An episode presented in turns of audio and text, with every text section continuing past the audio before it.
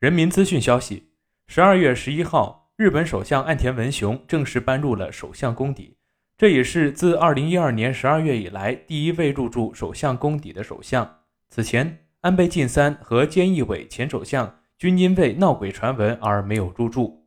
据悉，岸田首相认为入住首相宫邸有利于危机管理。十二月十一号傍晚，岸田首相抵达宫邸，他告诉记者，考虑到距离官邸近，有利于处理公务，所以决定搬家。他也想珍惜时间和家人们住在一起。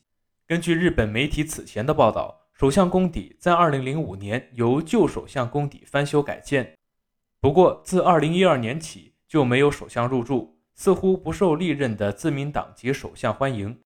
前任首相福田康夫麻生太郎就任后拖了上百天才入住。安倍晋三二零一二年第二次执政后一直住他的私人住宅，距离官邸大约十五分钟的车程。而岸田的前任菅义伟也一直住在众议院的宿舍。现为首相宫邸的建筑原是日本首相办公和居住的地点。一九三二年，时任首相全养义遭到了闯入的海军少壮派军官刺杀身亡。在一九三六年的二二六兵变中，法西斯军官率兵刺杀时任的首相冈田启介。